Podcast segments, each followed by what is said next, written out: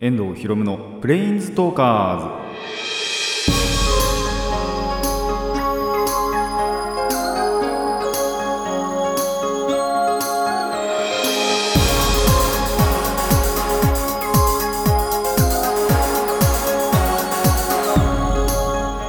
ラジオの前の皆さんこんにちは。遠藤ひろむのプレインズトーカーズ。パーソナリティの遠藤ひろむです。この番組はアニメゲーム声優が大好きなこの僕遠藤ひろむがマジック・ザ・ギャザリングのプレインズウォーカーがいろいろな次元を旅するがごとくいろいろなジャンルの話をする番組です。えー今回趣味会ということにもなるんですけどもそれ以上にですね99回目のなんと放送ということで2桁最後ですよ。もう次回から100回目になんと突入するというね、えーことになっているわけなんですけども。あの一応そのまあちょいちょい言ってます通りそんなに根幹そのものは変えずにまあちょっと外堀のとこだけはちょいちょい変えていこうかなという感じでですね。まあほんと実質多分コーナーとかやるのも最後になるんじゃないかなという感じはあります。まあその辺一応その詳しいことは結局まだ決めてない 今になってまだ決めてないっていうところではあるんですけども。まあ次回までにはねあの固めてまあちょうどいいんで次回にでもあのそういうところを発表しつつまあそれを適用していこうかなと思います。なんで今日までは今日っていうかその今回までは、えー今まで通りにやっていこうかなと思いますので、えー皆さん最後まで噛み締めて よく噛み締めて、えーお楽しみいただければなと思います。まあやることはあんま変わんないんであの次回からも気軽に 聞いていただければと思います。これ多分エンディングトークで言うやつだな。まあいいや。あのエンディングはエンディングでまた違うこと話すと思いますので、えーまあとにかく今回は今回で、えー、と趣味会で今回結構結構ディープなところ行くんじゃないかなっていう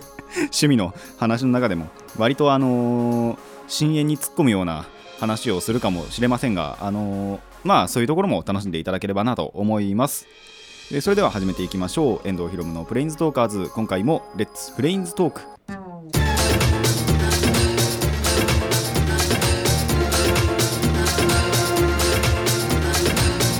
ラディキャスネット。改めましてこんにちは。遠藤ひろむですあのまあ前回鼻水とかいろいろやばかったですがまあ一応1週間以内には治ったかなと。もうほぼほぼ完治してるんですけども。ただ鼻水がちょっとまだ出るかなみたいな。なんかいつもそんなに出ないんですよ。ただあのあれがその1週間前のあの悲劇があってからはなんかちょいちょい鼻水もまた出るようになったかなっていう感じはします。なんかスイッチかなんか入ったのかな。まあ人間なんでねそれぐらい普通かなとは思うんですがそんな話をしたいわけではなくあのービデオカメラを探して友達と一緒に散歩第2弾を行ったんですよ。で、まあ、前回行ってないところと、まあ、ちょっとそのあの情報を仕入れてまあここなんかいいんじゃないみたいなところを探して5箇所ぐらいその第2弾では探したんですね。でそのうちですね2箇所外れでした。カメラまず売ってないみたいなところとかもあったりえーとまあ他のことをしちゃったりみたいな ことで、えー、と2箇所ぐらい外したんですけども。まあでもやっぱり、あのーリサイクルショップが一番いいかなっていう感じはしましたね。あのちょっと前ドンキで2万前後っていうのがあったんですけど多分それと同じぐらいだと思われるものが、えー、とリサイクルショップで1万円ほどであったんでそれがまあ今今のところ第一候補かなっていうことで、えー友達とはお話ししております。でまあ本当に買ったり取ったりしたらまだこういうところでお話しするとは思うんですけどもそれ以上に面白かったのが、まあ、リサイクルショップその日3個行ったんですよね。でまあ他に電化製品2つ行ったんですけどそのリサイクルショップ、まあ、ハードオフとホビーオフ行ったら、まあ、そこが面白すぎるんですよねやっぱり。久しぶりに行ってみるとあの掘り出し物がザクザク出てくるわけですよ。何にも買ってないんですけどその日は。何にも買ってないんですけどそのゲームソフトとかってすごいいっぱいやっぱ売っててどっちも。でそれこそゲームソフトの方なんですけどやっぱ懐かしいものとかあと実況あの今投稿されてる方たちがよく実況してるものだとかまあ本当にそのそうじゃなくても安くなってて買いやすくなったものっていうのがすごいいっぱい売ってたりするんでそういうのの思い出話したりとかあこれやりてえわみたいなことをあの友達と一緒にすごい話してたんです。気づいたら1時間2時間過ぎてるんですよね。びっくりしまして。い やリサイクルショップは魔力だなって本当に思いましたね。まあそういうところであのビデオカメラなんかも探したりして。でなんならその実況材料になるわけじゃないですか。そういうゲームも。なんでただそれってビデオカメラじゃないんですよね。また違うその録画ソフトの方を買わなきゃいけないんで。ちょっとゲーム実況ってなってくるとその今回のまた話とは脱線っていうか違うものをまた買わなきゃいけないっていうことにはなってくるんですがまあもし本当にその続けてって YouTuber になるっていうところでなったらその活動の一環としてまたそういうリサイクルショップ行ってでドマイナーなゲームでもよければもう本当に有名なゲームをただただやっていくっていう動画ももしかしたら出すんじゃないかなというのは、えー、あるかなと思います。まあそれは本当にそのまず、ま、一発目取ってから っていうのもありますしそもそも買うかっていう話にもなってるのでまあそういうところからえっ、ー、と気長にお待ちいただければなと思います。えそれではコーナーの方を始めていきましょう。最初のコーナーはこちらです。ゲーマーズドさあまあえっ、ー、とゴールデンウィーク中のまたこれ話なんですけども、えー、MTG の新パック闘争対戦が発売されたということで、えー、そこのお話をしていこうかなと思います、まあ、実際に僕とあと友達もう一人誘って、えー、運びました、まあ、いつものその MTG をやれる中なんですけども。まあ、今回のこの闘争対戦というパック注目点としましては、えー、プレインズウォーカーっていう、まあ、カードタイプがあるんですよね。えっ、ー、と MTG にはまずクリーチャーがあって、えっ、ー、とインスタントソーサリー、えー、アーティファクトエンチャントで土地まあまあそのままあるんですけどプレインズウォーカーっていうのもあってこの7種類をまあ駆使して戦っていくんですけどもそのその中でもプレインズウォーカーってやっぱりその特殊なカードなんですよね。まず1回その設置してからえっ、ー、とまあ、起動型能力っていうのをそれぞれ持っててで自分のその中精度っていうのを上限さ、えーと、増減させて、えーと、効果をいろいろ発揮していくっていう、まあ、結構変わったタイプで。ただその効果一個一個が結構強力なので割とそのゲームを終わらせる決着に結構つながることが多いっていう強力なカードでもあります。故にそんなにそのパック1個に対して本当にまあ、多くても23種類ぐらいしか入れられなかったのが今回なんと36種類 も入っているということで、あのー、過去最多の収録になっております。でそんだけちょっと多いと今までやっぱりその神話レアとかレアっていう結構当たりにくいなんだろうなレアリティでしか収録されてなかったんですがまあそんだけいるとアンコモンっていうさらに1個落ちてまあ一番下がコモンっていうのがあってそれが一番当たりやすくって1箱買うとやっぱ3枚とか4枚とか出てくるカードなんですけどもその1個上アンコモンまあ1箱に1枚2枚ぐらいはえっとてか1箱買うと同じカードが1枚2枚揃うっていうぐらいの、えー、レアリティ。のやる、えー、アンコモンっていうので、えーと、収録されています。大半は。まあこれも史上初ですね。なんでその集めやすくなったかなと思います。特定のプレインズウォーカーは。あのもちろんその今まで通り神話レアであったりレアでレアであったりっていうプレインズウォーカーも出てでそれはやっぱ当たりにくいっていう部類ではあるんですがこのアンコモンの方は結構強力かつあの当たりやすくなっている。で集めやすくなっている。で価格的にもやっぱアンコモンともなるとすごい安いので、えー、初心者にもおすすめなプレインズウォーカーがいるんじゃないかなと思います。で今回のそのプレインズウォーカーって、まあ、ちょっとこれ後で詳しく説明するんですけど今までになかった、えーと、常在効果っていうものと誘発効果っていうのを内蔵、えーと、全員が内蔵しているという形になります。これちょっと後で詳しく説明しますね。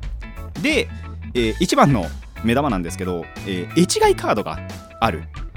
これまでそういうことってなかなかなかったんですけども、えー、日本版のパックに限ってはえ2分の1の確率で絵違いのカードがなんと存在すると。でしかもそれイラストレーターさんがその有名なイラストレーターさんとかアーティストさんが、えー、手がけている絵を手がけているっていうことで、えー、すごいその発売前から注目されてたなと思います。で、えー、パックっていうか、まあ、MTG の背景ストーリー的なことで言うとその主役の根源のねニコル・ボーラスっていう、まあ、キャラクタープレインズウォーカーがいるんですけどそれとの決着を描いているという点ではその今までのファン層にもえっ、ー、とまあ注目されてるあの嬉しいパックだなっていうところにはなっております。ということで、えーとまあ、詳しいところをまた行くんですけどもその今まで出てたプレインズウォーカーってその起動型能力っていうものしかなくてその中精度カウンターっていうのがもともといくつか載ってるんですよ。そのプレインズウォーカーそのものそれぞれによって。それを、まあ、プラスするとこういう能力があってマイナス何するとこういう能力があってっていうのが書かれてたんですね。でそれしかなかったのがそのそもそも置いとくだけでも効果を発揮するっていうプレインズウォーカーしか収録されてないですね。例えばもうそれを置いとくだけで自分自身が対象にならなくなったりだとかあと自分自身のクリーチャーを守るために相手がそのこっちのクリーチャーに対してかける呪文のコストを上げちゃうとかあと自分はあ違う相手はなんだろうなソーサリータイミング自分のターンでしか呪文を唱えられませんよとかそういった、えー、とのが錠剤型能力とかあとクリーチャーが死んだ時にこれを置いとくだけでワンドローできるとかっていう、えーこれが誘発型能力っていうんですけど何々した時に何々できるっていうのがそういう感じの能力も、えー今回のプレインズウォーカーは持つようになりましたというのが、えー結構大きいんじゃないかなと思います。えーわからない方はあのメールででも、えーまたお尋ねください。あの詳しくね、詳しく説明していこうと思います。で、まあ、その起動型しかなかったプレインズウォーカーとかが誘発型能力を持ちましたと。で、その、絵違い版の話にはなるんですけども、その、さっきも言いました通り、日本語版には、日本の有名なイラストレーターさんとかが、その書き下ろしのプレインズウォーカーが2分の1の確率で封入されてるんですね。で、一番の人気っていうのが、えー天野義孝さんという方の戦慄種リリアナ。僕、全然知らなかったんですけど、この人。なんか FF ファイナルファンタジーとかの、えー、とデザインを手掛けているということででしかもそれのリリアナっていうプレインズウォーカーが能力的にもあの能力的にもすごい強いっていうものなので、えーもう発売前から何万円っていう買い取り価格が設けられてたりしてあの本当にトップレアだなと思います。お本当に大きいところ56万ぐらいで買い取りしてるんであの錬金術ができるっていう。いえっと、1箱大体1万2000とか3000のところを、えっと、それが仮に当たったとしたら、えっと、56万ぐらい返ってくる。っていう状況が起きるぐらいまあなんなら使えよっていう話でもあるんですけどコレクターとしては使いたいなっていうところでもあったりするのでまあその辺は、えー個人個人の自由ということででそんな闘争対戦、えー買いまして僕が買ったその箱からはですねリリアナそのものは当たったんですよ。ただ絵違いじゃなかったんでまあそのまま使おうかなって 思いました。で友達もう一人に、えー、ともう買うっていうことで、まあ、一緒に買いに行ったんですけど友達の箱からはなんとそのリリアナが絵違いで当たるっていうことでもう興奮が止まらなかったですね。その場での盛り上がりがすごかったなと思います。でそのお互いそれ以外のカードも結構かぶってはいたんですけどただ強力なカードがそれぞれ当たったりしたんであのー両箱だったかなと。いい箱だったなと。お互いいい箱だったなと思います。まあ本当にその友達 リリアナ売ろうとしたけど止めました。なんなら黒いデッキ組んでるんで使えよっていう話なんで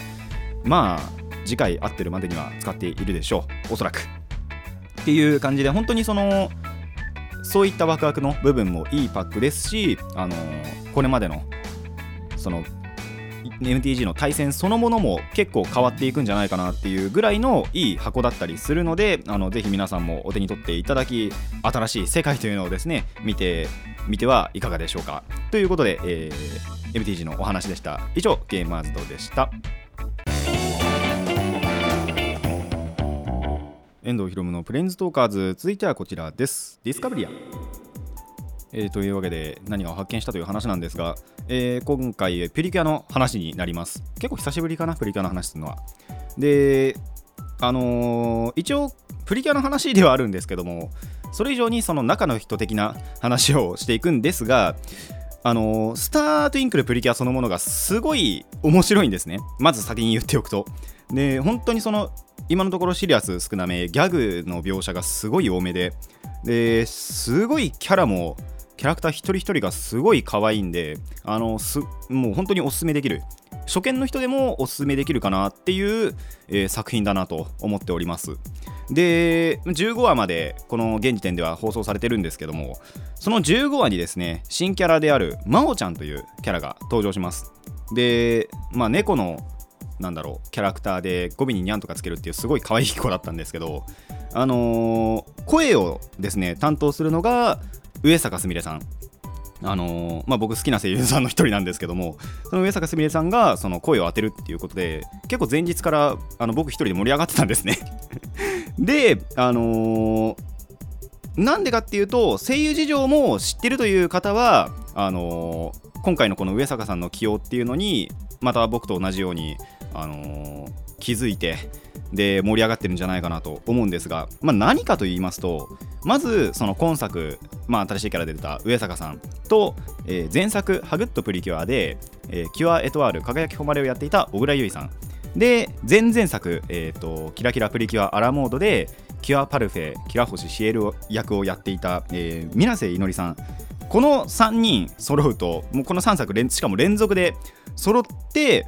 えーチームトリニティというのが完成します。これ何かっていうと、えーキングスーパーライブ2015ですね。2015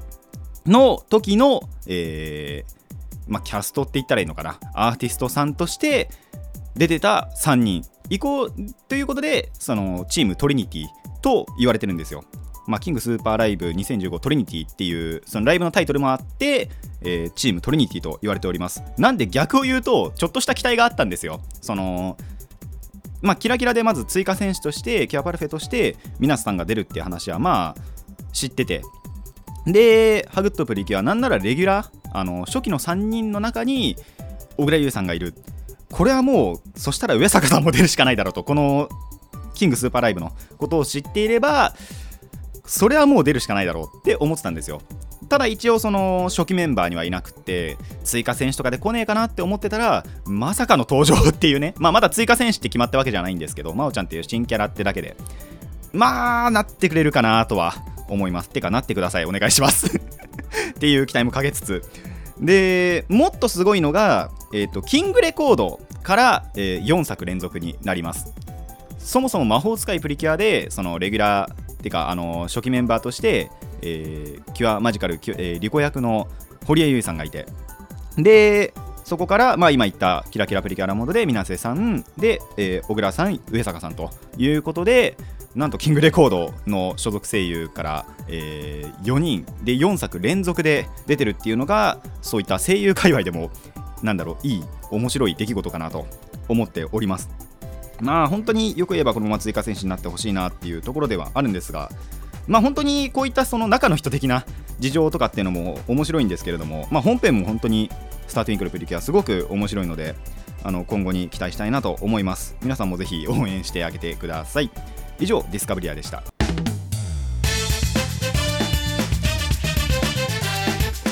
遠藤ひろむのプレインズトーカーズ。続いてはこちらです。トクシード。はい、えー特撮のお話をするというコーナーなんですけども、えーまあ、今やってる仮面ライダージオのお話ではなく、えー YouTube で現在配信されている仮面ライダードラゴンナイトについてのお話を今回しようかなと思います。まずこの、えードラゴンナイトなんでまず配信されたかなんですけども、えージオの今やってる仮面ライダージオのスピンオフ作品、まあ、番外編の作品がありましてそれのライダータイム龍騎というもののヒットを受けて、えー週に2本無料配信してるということらしいです。で、まあ、何の関係があるのかって言いますとまあその「龍騎」っていう作品は2003年に日本で放送されてたんですが2009年に、えーアメリカになんと輸入されてでそのアメリカ版にちょっとリメイクされて、えー放送されたものが「仮面ライダードラゴンナイト」という作品があります。でその後そのままそのアメリカとかのその俳優さんのまま吹き替えが行われて日本にも、えーまあ、逆輸入という形で、えー持ってこられました。でなんなら2012年ぐらいに一度配信されてるらしいんですよ。ただ僕その時見てなくってで地上波になったこともあったんですけどそれ本当にその14話ぐらいまでしかやってなかったんであの全部は見てなかったんですね。でまあまあ今も全部を見てるってわけじゃないんですけどもであのーそんな仮面ライダードラゴンナイトが放送されたということで放送っていうか配信されたということで、えー現在進行形で見ております。でまあ何が違うかっていうとてかすごいいろいろ違うんですよ。もう本編の龍騎とは。一応その龍騎は一つ通して見たんでそれと比べてみるとあ結構違うなとか。あでもここはちょっと似てるなみたいな。そういうところがある作品ですね。まあそのちょっとした違いを言いますとまずキャラ設定がまるで違います。まるまる違います。なんならちょっとどころじゃないです。あの別人です。なんならね。あのーまあ木戸真治仮面ライダー龍騎では木戸真治っていうキャラクターが、えードラゴンナイトの方ではキッド・テイラーと言われていてまあ本当にそのアメリカ版の木戸真治って感じなんですけどもえっ、ー、と真治はジャーナリストでその日々なんだろうな取材とかに行ってそのニュースとかを取材してくるっていう役だったんですけどもキッドはですね何だろうお父さんが行方不明になっちゃってそれを探しているみたいな。で、えーと、そもそもその親がいなかったんで孤児院かなんかでちょっとの間育てられて、えーと、誕生日の日にその孤児院から出た。まあなんなら何の職とかもしてない学生かなんかなのかな一応扱い的には。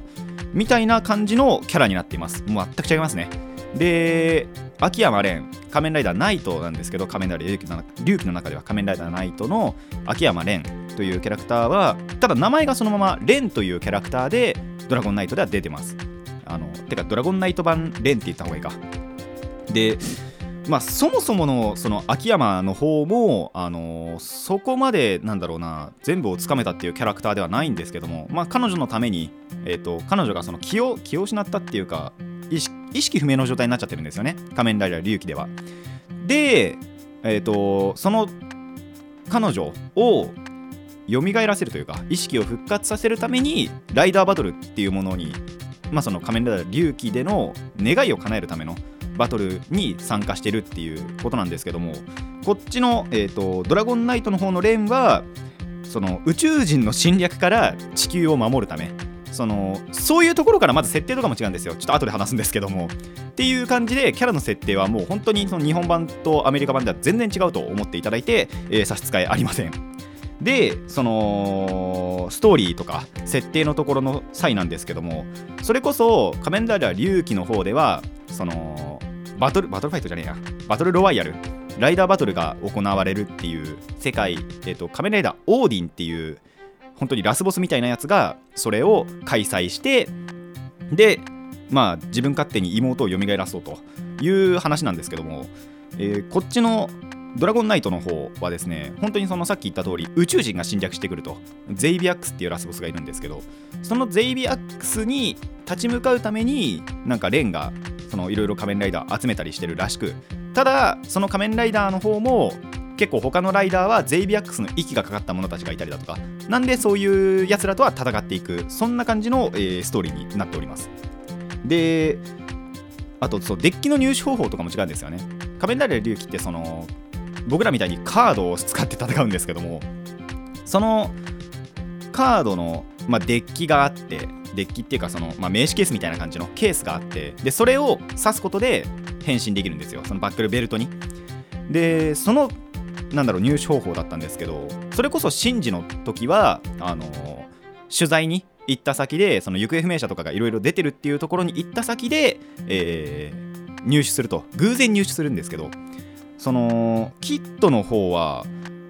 キットの方もまあ偶然っちゃ偶然なんですけどただそこに自分のお父さんがちょっと関わっているとかそういうところがちょっと違うかなと思います。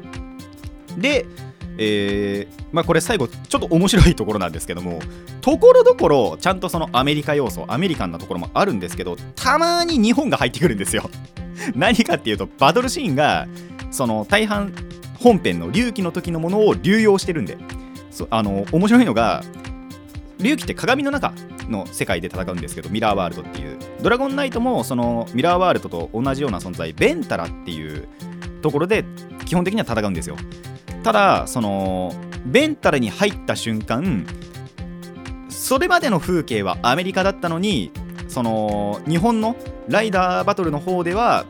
日本のものを流用してるんで鏡に入ると鏡の先は日本だったりするんですよ。日本のミラーワールドだったり するのでそれがちょっと面白いなと思いました。いきなりどこ来たのこれみたいな。ただちょっと話が進んでいくとちゃんとそのアメリカで戦闘してるっていうシーンも増えてくるのでそういうところには期待したいなと 思います。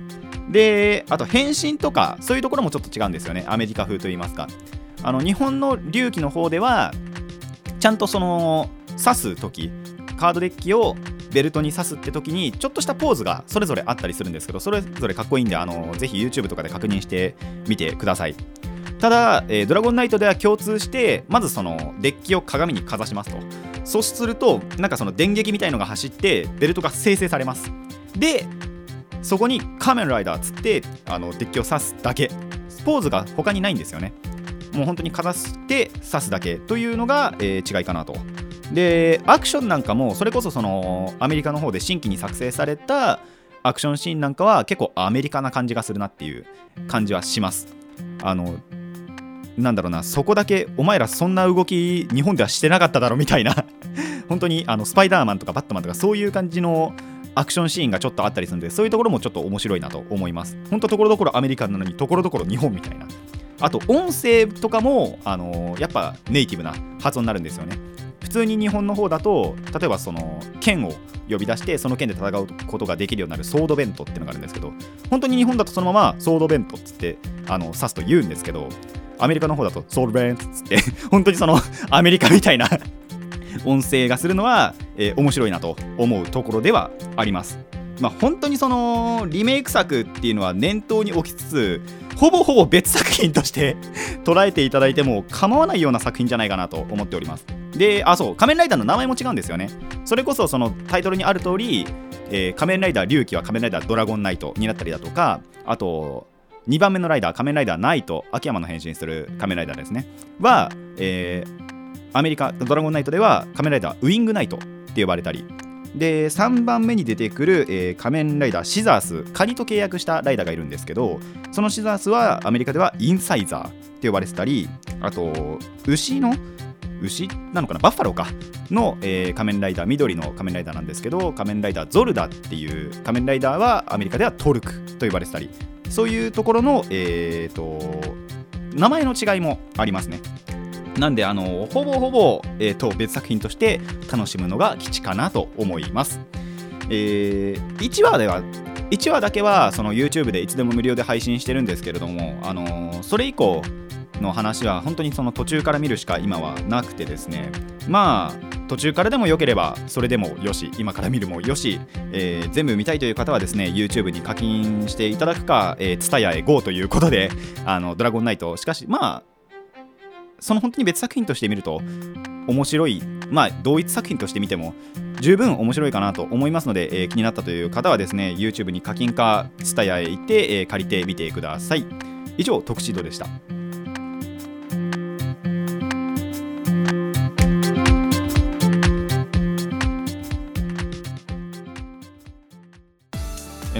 遠藤ひろむのプレンズトーカーズそろそろお別れの時間になってまいりました。あの MTG の方の話なんですけどさっきそのリリアナを書いたのが天野さんという方をご紹介しましたが他にもその他のプレンズトーカーはそれぞれ違う人が書いていらっしゃるのでで僕、まあ、誰一人本当に知らなかったんで あの名前控えさせていただくんですけれども。あのただまあいろん本当にいろんな人が書いてるのでそういうところを楽しむのもいいんじゃないかなと思います。皆さんのお気に入りのイラストレーターさん、えーぜひ探してみてください。であの MTG 始めてみてください。本当にそのアンコモンのプレインズウォーカーって実はそのマイナスの効果しかなくてマイナスっていうかその中精度をマイナスして発動する効果しかなくて使い切りな感じはあるんですけれどもただ置いとくだけでもプレッシャーかかったりっていうことが結構あったりもするので、まあ、実際にそのプレリリースとかで結構やばかったんで そういうところでその新しい戦術だとか新しいなんだろうな強さっていうのを見出せたらいいんじゃないかなと思います。あの単純にこのイラストが好きだからこいつを中心にデッキ組んでみようとかそういうのでも全然構わないと思います。まあそういうやっぱデッキの組み方とかも面白いですし、まあ、僕もよくやる手だなと思いますのでぜひそういったところでですね MTG 楽しんでいただければなと思います。まあそのプリキュアの方の話もですねいや久しぶりにまあ声優さんの話もしたなと思いますね。本当にこれからなってくれるかなとなんかネタバレとかやっぱあんま見たくないんですよね。たまにそのおもちゃの解析とかしちゃうとそういうのって分かっちゃうらしいんですよ。でまあなんでそういうの基本的に僕やらないんですけどちゃんとその時系列で追ってみたいんで。なんでまあでもキャラ的にも結構普通になりそうな気がするんですけどね。まあ今後に期待したいなと思います。あわよくばまあそれで本当にプリキュアにその真央ちゃんがなってくれるとあのーまあピクシブ界隈とかでもすごい にぎわうのかなっていう感じもするのでそういったところのイラストも撮っていきたいなと思います。でまあドラゴンナイトの話とかだったりするんですけどあのそう日本語版で吹き替える時って声優さんが本当にアニメとかのやってるガチな声優さんが多くってであの杉田さんとかね 杉田智和さんとか神谷博さんとか遊佐浩二さんとか。でただその中でも結構すごいのがえっ、とレン。秋山蓮やってた松田聡さん俳優の方なんですけどなんと「ドラゴンナイト」の蓮の吹き替えをやっていると。そこだけは統一っていうかあの同じ人なんですよね。でえっ、とヒロインのマヤ・ヤングっていうあのドラゴンナイトでマヤ・ヤングっていう子がいるんですけどその子の吹き替えをしているのが羽賀ゆりやさんって言ってこの人もその声優さんじゃなくてどっちかっていうと女優さんなんですけどあのファイズのヒロインをやってた。ファイズでマリちゃんってこうやってた羽賀さんがやってるんでほーとはなりましたね。ちょっとなんだろう。あのファイズって本当に大好きな作品だったんでそういったところでもあやってくれてるんだっていう、まあ、なん多分東映さんとかの意向だと思うんですけどなあの羽賀さんがいい人だからというかあの気に入られたというかそういうところで多分起用されたと思うんですけどただこういうとこそのそういったところで、まあ、ちゃんとそのライダー作品に関わってくれているっていうのはあの嬉しいなと思います、まあ、そういったところも結構その吹き替えのところとかも面白かったりするんで、えーぜひドラゴンナイトを確認して みてください。えー番組では、えーメッセージを募集しております。趣味話に関すること日常話に関すること疑問や反論などなど、えーラジキャスネットのメール送信フォームまでお寄せください。たくさんのお便り待っています。もう100回ですからね次回から。なんでぜひそろそろあのメッセージも読みたいなというところではあるんですが。一応えっと局長さんに確認したところちゃんと継続的に聞いてくださる方っていうのがまあちゃんといてくださるという情報をもらっておりますのでそういった方々からでもいいですしもう最近聞き始めたよという方でもいいので、あのーぜひぜひメッセージを、えー送っていただけたらなと思います。もうどんなメッセージにも答えようとちゃんと思ってますんでね、あのーどんなメッセージでも受け付けておりますのでぜひぜひ送ってください。それでは、えー99回目の放送ですが今回はここまでといたしましょう。遠藤ひろむのプレインズトーカーズ。ここまでのお相手は遠藤ひろむでした。100回目もレッツプレインズトーク